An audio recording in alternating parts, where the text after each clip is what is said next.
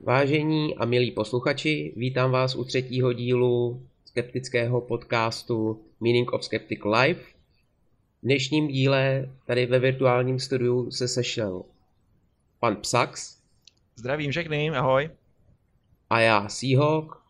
A dneska s námi nebude uh, inženýr Králík, protože tuším, že po nějaké operaci zubu nebo něco takového říkal.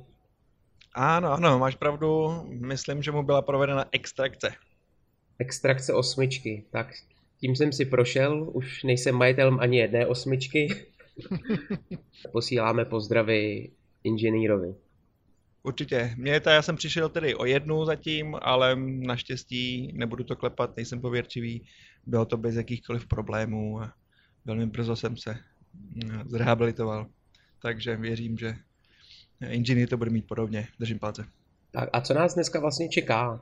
Dáme si nějaké novinkové pásmo a pak se podíváme na plasty, respektive mikroplasty. Máme nějaké novinky, teď co se udály v březnu? Ano, jsou tu novinky. Uh, je toho teda dost, já udělám takovou rychlou probírku, protože to by bylo nakonec um, na celý jeden díl. Myslím, že ta největší a bohužel smutná novinka je, že uh, zemřel Čeněk Zlatník. Um, někteří posluchači možná vědí, byl to um, bývalý předseda Českého klubu skeptiků Sisyphos v letech 2004 až 7 a 13 až 15 doktor přírodních věd a kandidát věd. Mimo jiné učitel matematiky na strojní fakultě ČVUT v Praze a také zednář. Možná to někoho překvapí, ale zednářství se se skepticismem vlastně nevylučuje, přestože oni tam mají toho svého, um, jak mu říkají, velký architekt všeho míra, což ovšem neznamená, že by to musel být rozhodně Bůh, ale vlastně to je jakýsi princip, symbol, prostředek k toleranci a porozumění vlastně mezi lidmi. Takže tento člověk nás opustil a my mu děkujeme za jeho, za jeho práci. A posíláme především soustrast rodině. Ano. Další věcí, která mě teda potěšila naopak, je udělení zlatého balvanu. Mimo jiné samozřejmě balvany. Zlatého balvanu v kategorii jednotlivců Eh, Janu Šulovi. Jehož wikipedickou stránku eh, jsem před časem eh, editoval, protože to byla vlastně jakási jeho propagace, jako je PR. A já jsem tomu dodal sekci kritika, která je dost obsáhlá. A bludný balvan tam teprve teda ještě budu muset připsat, aby to bylo kompletní. Kdo neví, kdo je Jan Šula, tak je to člověk, doktor, mudr dokonce, který kdysi dávno ještě za socialismu, tuším v časopise Květy, nabízel zázračnou vodičku Regain, což eh, byla vlastně jakási Birhanzlova mast eh, pro lidi všech kast, že na vypadávání vlasů, kterou hodně propagoval, tedy do té doby, než mu samotnému začaly vypadávat vlasy. A v tou dobou mm, to ukončil nabídku této zázračné věci a začal nabízet a, prostředky pro léčbu rakoviny, roztroušené sklerózy nebo autismu a to a, svými a, injekcemi, nebo on říká dokonce vakcínami, a, jejich složení nikdo přesně nezná a jejich cena se pohybuje v řádu stovek tisíc korun. Stovek tisíc korun? Stovek tisíc korun. Páni, když teda absolvuješ vlastně jakoby hm, tu kůru léč, léčebnou jeho. Čili myslím, že na tom dost, dost vydělával a nějakým způsobem postižen vlastně nebyl. Šéf lékařské komory na něj sice podal trestní oznámení v minulosti, ale to je, myslím, stále v řešení. Každopádně je to člověk podle mě pochybného charakteru, je to odpůrce očkování, protože přece očkování způsobuje autismus a podobně. No, tak Výrobci vakcín tají, že očkování může mít vedlejší účinky, dokonce tvrdí. A on sám je zdravý, protože žádnou chřipku ani jiné choroby si prostě nepřipouští. To je citát. Takže jsem rád, že uh, Sisyphos mu udělil bludný balván, zlatý bludný balván a to tedy konkrétně za propagaci myšlenky, že by akademické tituly měly být dědičné, více případně na jeho Wikipedii, a za příspěvek k poznání významu zmrzliny pro laboratorní medicínu.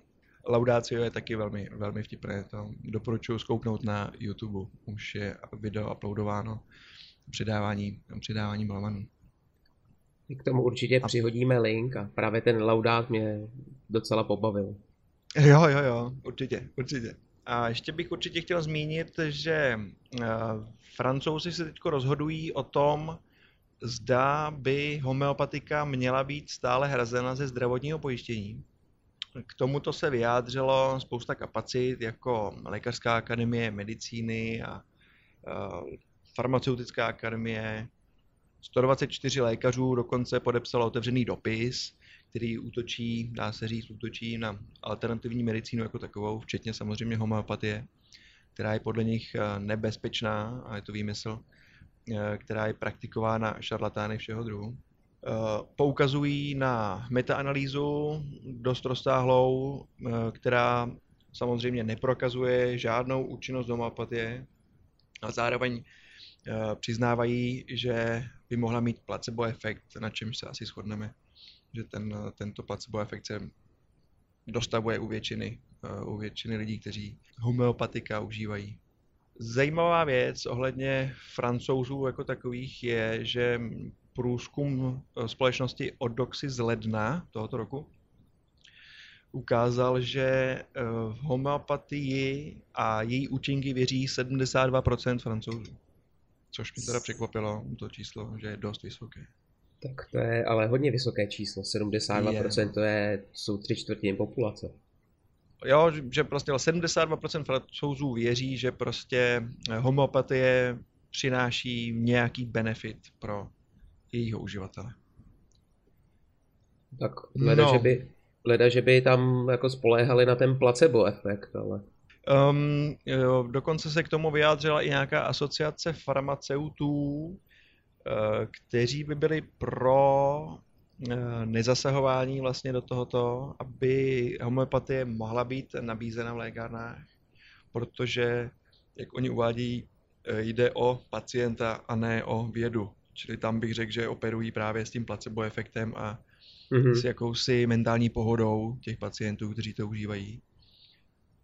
Nakolik je v tom samozřejmě i biznis, to je otázka, ale ten placebo efekt je určitě neoddělitelný od toho. A já bych se teď asi rád už dozvěděl něco o těch plastech, mikroplastech, takže Seahawkovi předám slovo a budu se těšit, co se rozvíjí. Tak já začnu trošičkou historii plastů a hned úvodu se tě zeptám, jestli aspoň tušíš, kdy vlastně byl vymyšlený nebo vynalezený první plast, první typ plastu. Tak to jsi mě zaskočil.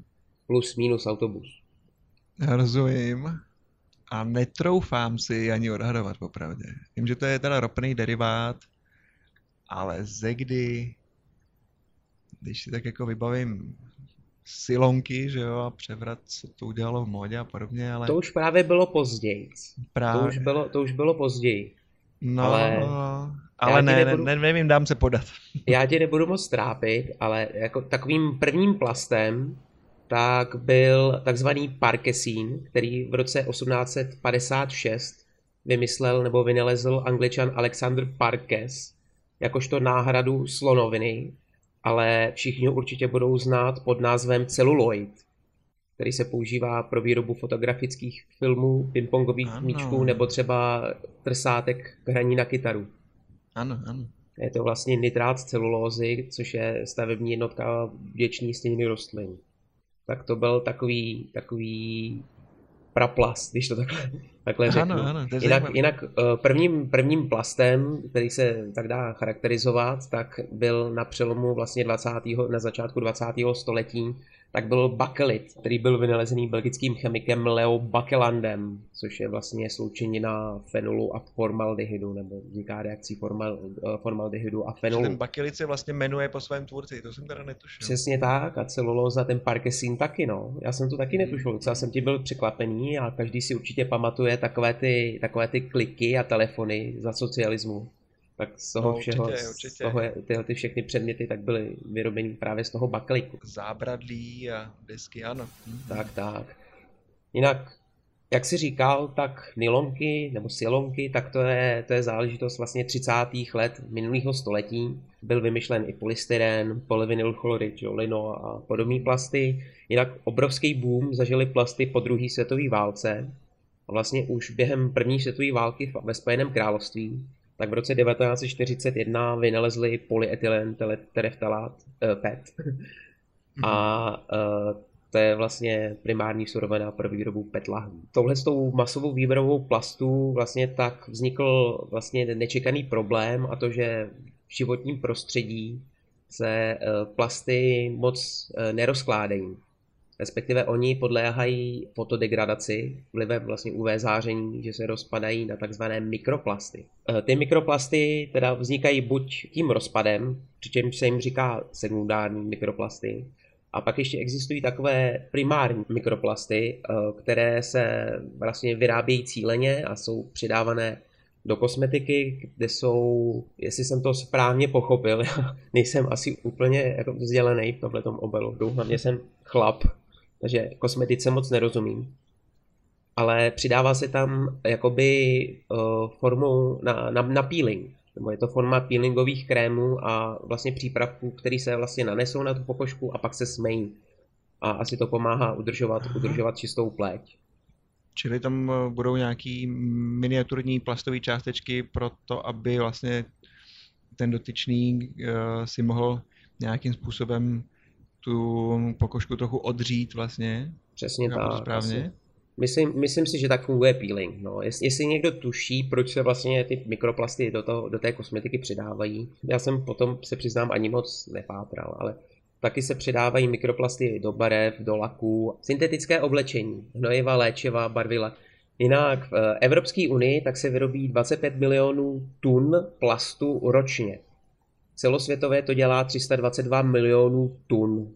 To je To je docela neuvěřitelný. jako nepředstavitelný číslo. A uh, jak už si asi jsme schopni domyslet, nebo jak už některé vlastně zprávy nám uh, ukázali, tak většina tohle z toho plastového odpadu tak vlastně končí v moři. Uh, Hmm. ať už jde o plasty nebo mikroplasty, kde se pak můžou dál uh, rozkládat a vlastně vstupují do toho, mikro, uh, do toho potravního řetězce. Samozřejmě ty plasty můžou, nemusí mít vliv na zdraví, ať už teda těch mořských živočichů, kteří to pozřou, nebo pak následně nás, nebo přímo jako jiných predátorů, masožravců, Mhm. kteří, kteří ty ryby a mořské plody konzumují. Vlastně vliv mikroplastů na zdraví ještě není, ne- není probádaný. Ale takovou pilotní studií k tomu výzkumu na zdravotní vliv člověka podnikl uh, pan Filip Schwabl z Lékařské univerzity ve Vídni, který v říjnu minulého roku ve Vídni na Evropské konferenci gastroenterologie publikoval pilotní studii jeho výzkumu výskytu mikroplastů v lidské stolici. Já nevím, jestli jste už na to někdo narazil. Já jsem o tom zaslechl něco, ale nečetl jsem nic, tak jsem byl právě zvědavý, jestli budeš něco takového zmiňovat a co mi o tom povíš. Já jsem přímo dokonce našel tu jeho, tu jeho prezentaci uh, k té studii, uh, pak na ní dám link. A vlastně v této studii tak uh, zkoumal 8 lidí. Byli to tři muži a pět žen ve věku od 33 do 65 let. Žádný z nich nebyl vegetarián. Dva z nich tak denně konzumovali žvíkačky. Jak víme, tak žvíkačky se vyrábí tuším z nějaký koučkový gumy, což je plast sám o sobě. Uh, šest z těchto uh, osmi lidí tak se stravovalo uh, mořskými plody nebo rybami v průběhu té studie. Všech osm tak jedlo vlastně potraviny, které byly obalené plastovou fólií a průměrně vycházelo, že vypili 750 ml tekutin denně, které byly nalité vlastně z PET láhve.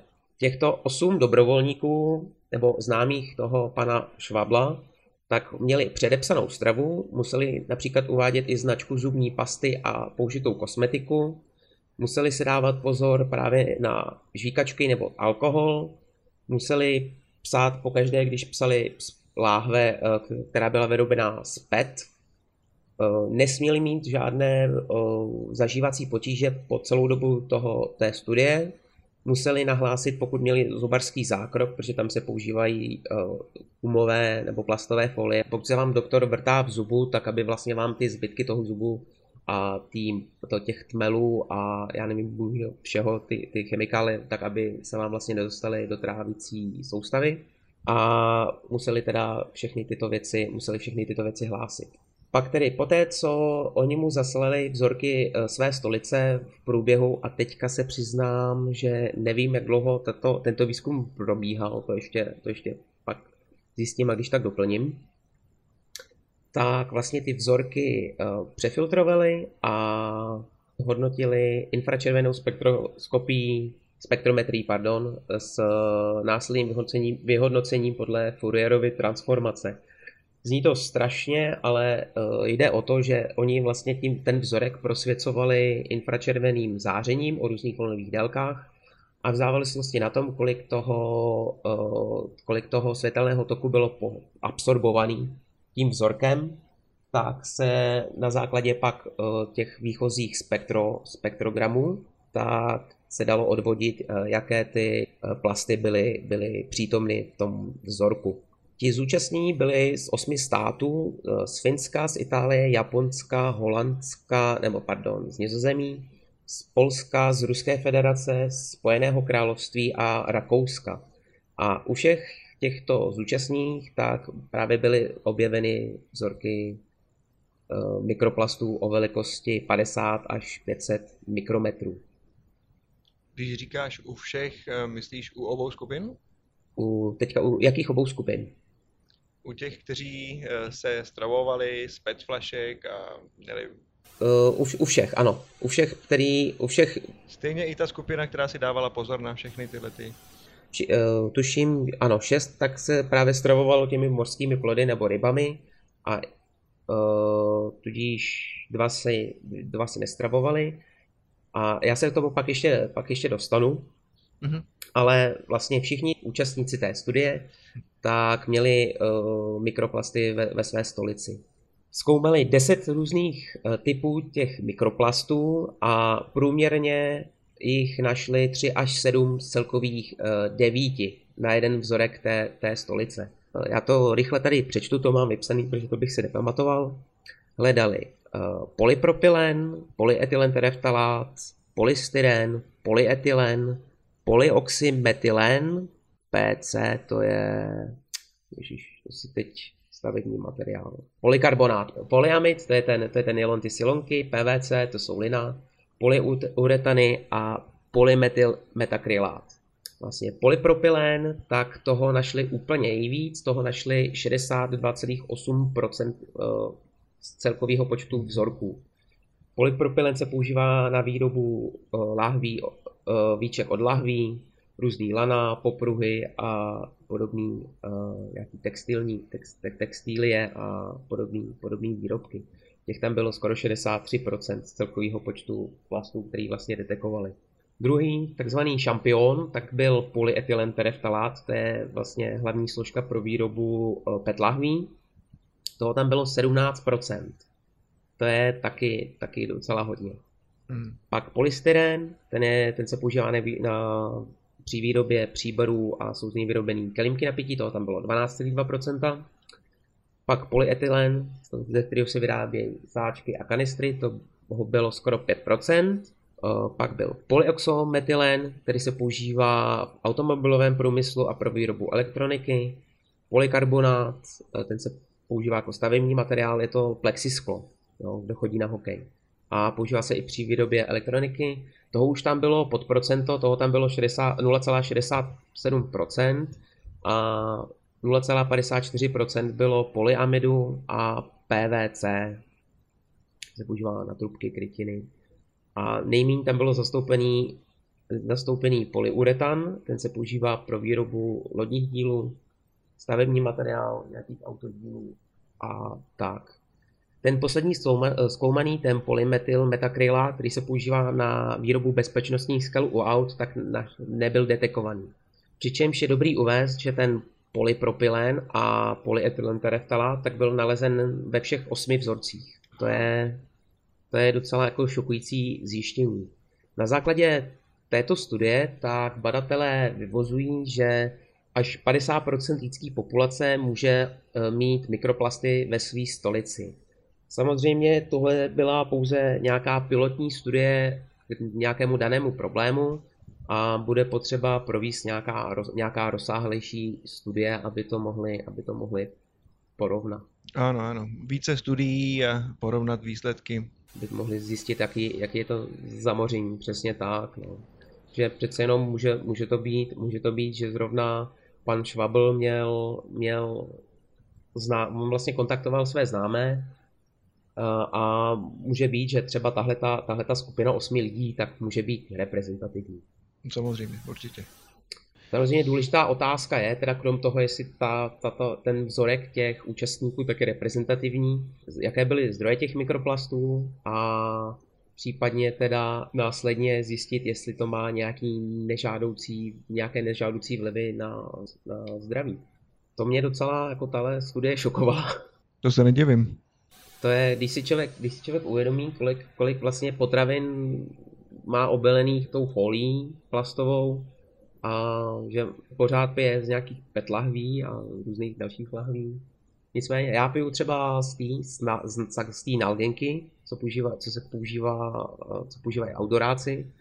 To je tuším, ano. ta by měla být BP, z BPA, ta by měla být BPA free, ta je vyrobená z nějakého plastu, ze kterého by se nemělo nic slouhovat. Je docela i dost uh, jako odolný. Už jsem to několikrát upustil. Bez úhony. Bez úhony. Jinak, eh, jak už jsem předtím říkal, tak ten zdroj toho mikroplastu není, není zatím znám, ale eh, i v českých luzích a hájích tak probíhá ani ne intenzivní, ale pilotní výzkum. Byl publikován, byl publikován článek eh, s anglickým názvem Occurrence of Microplastics in Raw and Treated Drinking Water, což se do češtiny dá přeložit jako výskyt, výskyt mikroplastu v čisté nebo v raw, tak to bude nějaké jako ne, asi neošetřené a ošetřené pitné vodě. A vlastně uh, udělali to, udělali to ve spolupráci uh, Akademie věd České republiky, Univerzita Karlova a Vysoká škola chemicko-technologická. Tuto studii. Uh, studii publikovali v časopise Science of the Total Environment. Publikovali to vlastně v prosinci minulého roku, takže to je čerstvá studie, no, stará studie, 4 měsíce. Možná ona víc vlastně starší, akorát byla publikovaná v roce 2018, protože já jsem tam čet, že oni tu studii vlastně posílali někdy v srpnu už, takže ona, ona bude dokončena už někdy minulé léto. Že ona tak, tak nenapínej a pověs nám, jak, jakým závěrům došli. No a došli k závěru, že vlastně 70% eh, z těch částic, které detekovali, tak bylo z polyetylentereftalátu, polypropylenu a polyetylenu o velikosti 1 až 10 mikrometrů z těch, z těch eh, plastů, který tam eh, detekovali, což taky není, není docela jako málo. Mm-hmm. Tě ta velikost 1 až 10 mikrometrů byla, byla v, ve výskytu 90, skoro 95%.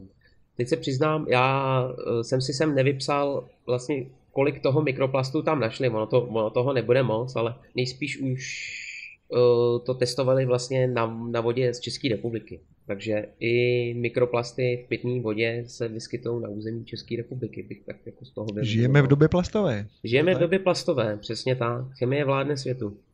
Ano. Hm? No to jsem tady zvědav do budoucna, s čím přijdou, s čím přijdou další studie.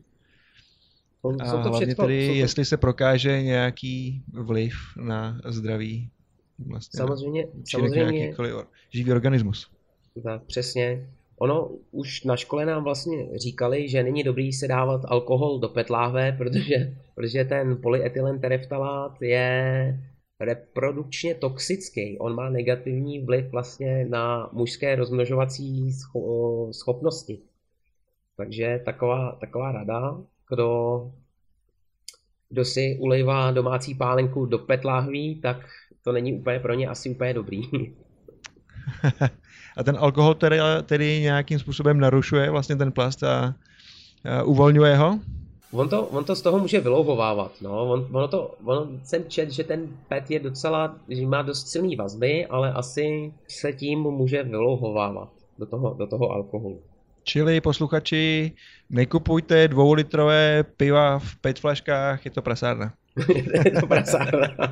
Zase samozřejmě to není dost, tak dostatečně koncentrovaný alkohol, aby, aby něco, aby něco vyloužil, ale i tak. Mm-hmm. Dojděte si natočení. Snížíte, snížíte množství odpadků. No výborně. A tímto oslým můstkem se dostaneme k takzvanému Great Pacific Garbage, Garbage Patch. Slyšel jsi o tom už? O tom jsem slyšel, eh, slyšel, viděl jsem pár obrázků a tedy je to skutečně šokující. No. Existuje k tomu i český překlad na Wikipedii, který se mi teda moc nelíbí. Já, jsem to, já se to překládám jako velká tichomorská hromada smetí. To je hezký překlad, ten se mi líbí. Ten se mi moc líbí. Jinak to má přezdívku Thrash, The Thrash Isles, uh, jako souostvorí odpadků.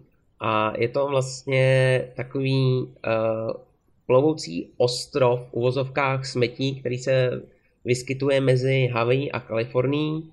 Jehož primárním zdrojem jsou plastové odpadky z Ázie. To já tuším říkal inženýr Králík, že největší právě procento těch jednorázových příborů a tácku, tak právě vyprodukují v Ázii. Mám pocit, že by to měla být uh, převážně Čína a Indie, jestli se nemýlím.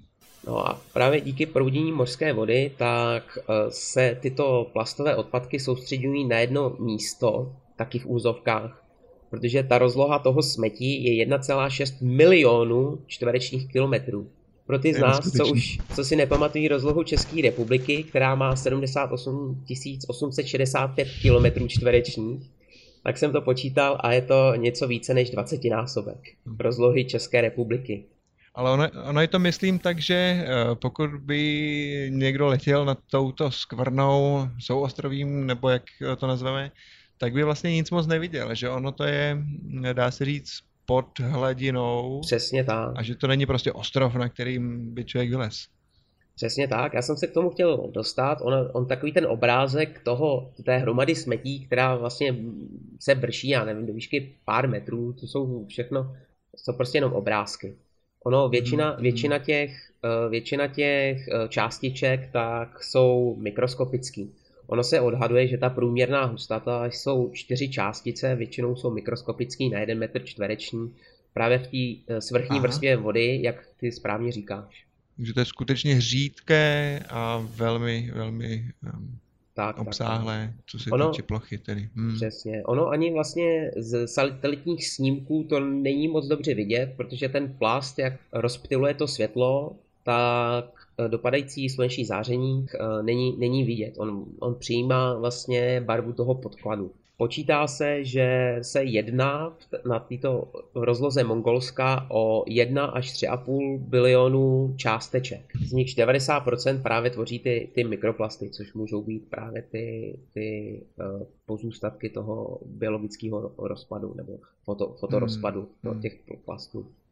Dokonce aktivisté, co jsem teď čet, tak uh, navrhují uznání v Thrash Isles za nový stát v rámci OSN, přičemž někteří uh, vášnivci tak už zhotovili vlastní pasy nebo i bankovky v hodnotě jednoho debris, což je smetí, a byli dokonce tak horliví, že tomuto novému, uh, zatím neuznanému státu tak vytvořili i vlajku, která se sestává z dvou vodorovných pluhů, bílým a modrým, bílý je nahoře, modrý je dole, eh, které symbolizují vzduch a vodu, které jsou, eh, a tyto dva pruhy jsou doplněné vlastně oplovoucí zelenou petláhev.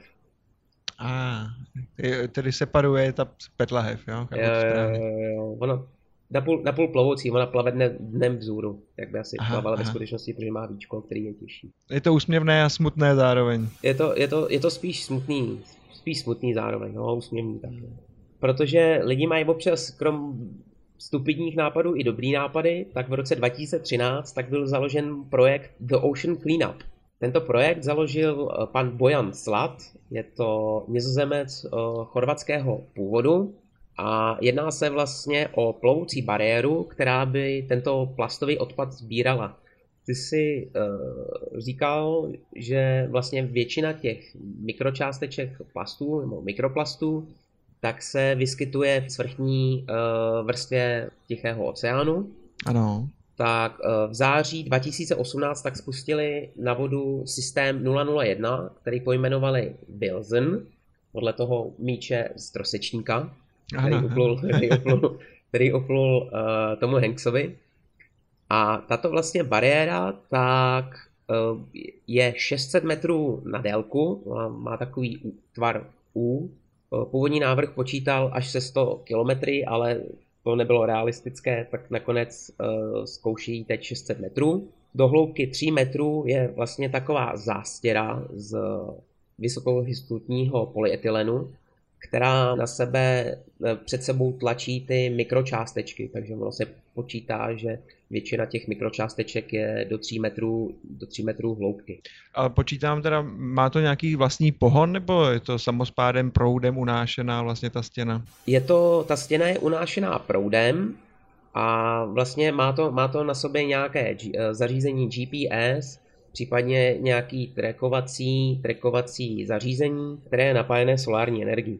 Mm-hmm. Vypustili ho u San Franciska, kde provedli první testy, pak ho dotáhli na začátek nebo na okraj toho eh, té velké hromady odpadků, kde ho zanechali a vlastně pomocí, pomocí vlastně pohybu mořských proudů, nebo spíš teda oceánských proudů, tak uh, doplul až na Havaj. Aha. Během tohoto testování tak pozbíral dvě tuny plastového odpadu. Na to, že to je vlastně pilotní projekt, tak sice je to jenom začátek, ale oni plánují, že těchto bariér budou mít, budou, budou mít víc, takže pro začátek je to, je to super. Na to, že to běželo asi tři nebo čtyři měsíce, tak to, to nechají projet několikrát, tak by to mohlo, mohlo tu hromadu smetí značně zredukovat. No. Říkáš, že jich bude víc, eh, možná tedy udělají i delší než těch 600 metrů, pokud to teda nějakým způsobem dokážou. Já jsem, já jsem četl, že hmm. plánují i dva kilo, jako dvoukilometrovou tu, tu bariéru. Mm-hmm, mm-hmm. No, další otázka je, kam s tím potom, až to vylovějí. No, to je otázka. Ono se jim to znač, uh, i porouchalo, protože se jim nějak rozbil ten systém právě distribuce toho plastu do nějakého toho zásobníku, nebo vlastně ono to tlačí před sebou. Tam, tam se jim rozbilo, ty mikroplast tlačí před sebou. Já teď, teď nepamatuju, co se jim na tom rozbilo. Ale momentálně tak to probíhá, uh, po, podstupuje údržbu, přičemž uh, další spuštění a další cesty tak se plánuje letos v létě. No, tak budeme držet palce. Budeme držet palce, no. To je chvalihodný projekt. Ptal jsi se správně, kam s tím, takovou tu nerodovskou otázku, tak ano. já na to plynule navážu, protože právě vědci z univerzity v Portsmouth ve Spojeném království tak objevili enzym, který je schopný tyto plasty rozložit. Ah. Stalo se na základě, stalo se tak na základě objevu bakterie nějaké ido, Ideonelle sakayensis. to hmm. nevím, třetí si na tom lámu jazyk kterou objevili na skládce v Japonsku v roce 2016. Vědci poté, co izolovali vlastně ten enzym, který je zodpovědný za to rozkládání těch plastů, tak se ji pokusili vylepšit a podařilo se jim to, vylepšili o 20% a tento enzym tak je schopný během několika dní začít PET rozkládat. Takže tímhle způsobem by se daly plasty recyklovat. Nebo, nebo... To je zajímavé, velmi zajímavé a slibné. Doufejme teda, že to k něčemu povede. Tak snad se to podaří převízt do nějakého průmyslového měřítka. Hmm. Ale není to jediná bakterie, která byla objevena, která je schopná rozkládat plast. Já se zpátky vrátím k, těm, k tomu nylonu, k těm silonkám. Ano. Tak věci v Japonsku tak objevili rod bakterie Flavobacterium, kterou objevili právě ve vodách, které byly kontaminované nylonem z průmyslové výroby tato bakterie tak byla schopná ty produkty nylonu rozložit. Tyto produkty, vlastně nylon tak je, nebo když to řeknu, tak je eh, poměrně nová záležitost. Já, proč říkám nová záležitost, tak na to, k tomu se dostanu. Eh, on byl v roce 1935 v USA patentován. A proč to říkám, tak eh, existence této bakterie tak byla tak trošku vodou na mín kreacionistů protože ti tento jev vysvětlovali tak, že tato bakterie byla vlastně navržena proto, aby eh, ten nylon mohla odbourávat. Takže ona jakoby ano, rozumím. s tím genem už byla, už byla vytvořena právě pro tento účel. Protože přece evoluce nemohla být tak rychlá, aby, jasně. Přesně tak. Nicméně, od toho jsou tady biologové, kteří uh, vlastně tu bakterii a její plazmidy, kde vlastně tato in, genetická informace je uh, uchována, tak ji proskoumali a zjistili, že vysvětlení je velice jednoduché, že to je vlastně pouze uh, jednoduchá mutace, která pomohla bakterii přežít v jejím přirozeném prostředí, takzvaný přirozený výběr. Aha, aha, tak přece. Tak přece. Všechno má svoje vysvětlení. Jinak Evropská unie tak se taky snaží teď nově proti plastům bojovat. Uvědomila si, že je to obrovský problém a utvořila svoji vlastní strategii pro plasty, přičemž Evropská agentura pro chemické látky tak navrhla zákaz použití mikroplastu právě v kosmetice, eh, pro použití v barvách, lacích a tak podobně.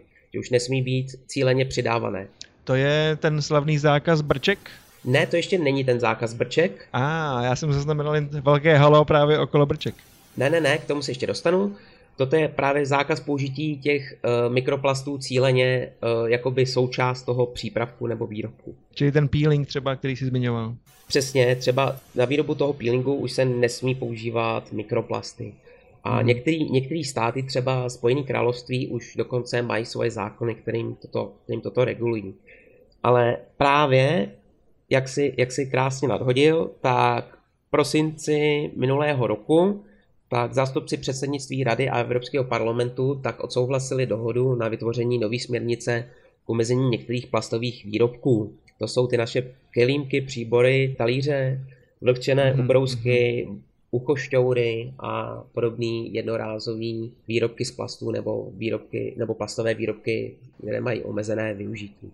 O to znění si už teď můžete přečíst na stránkách Evropské komise v anglickém znění. Link přihodíš, počítám. Link přihodím. To by bylo z mé strany vše, už tady mám prostor pro diskuzi.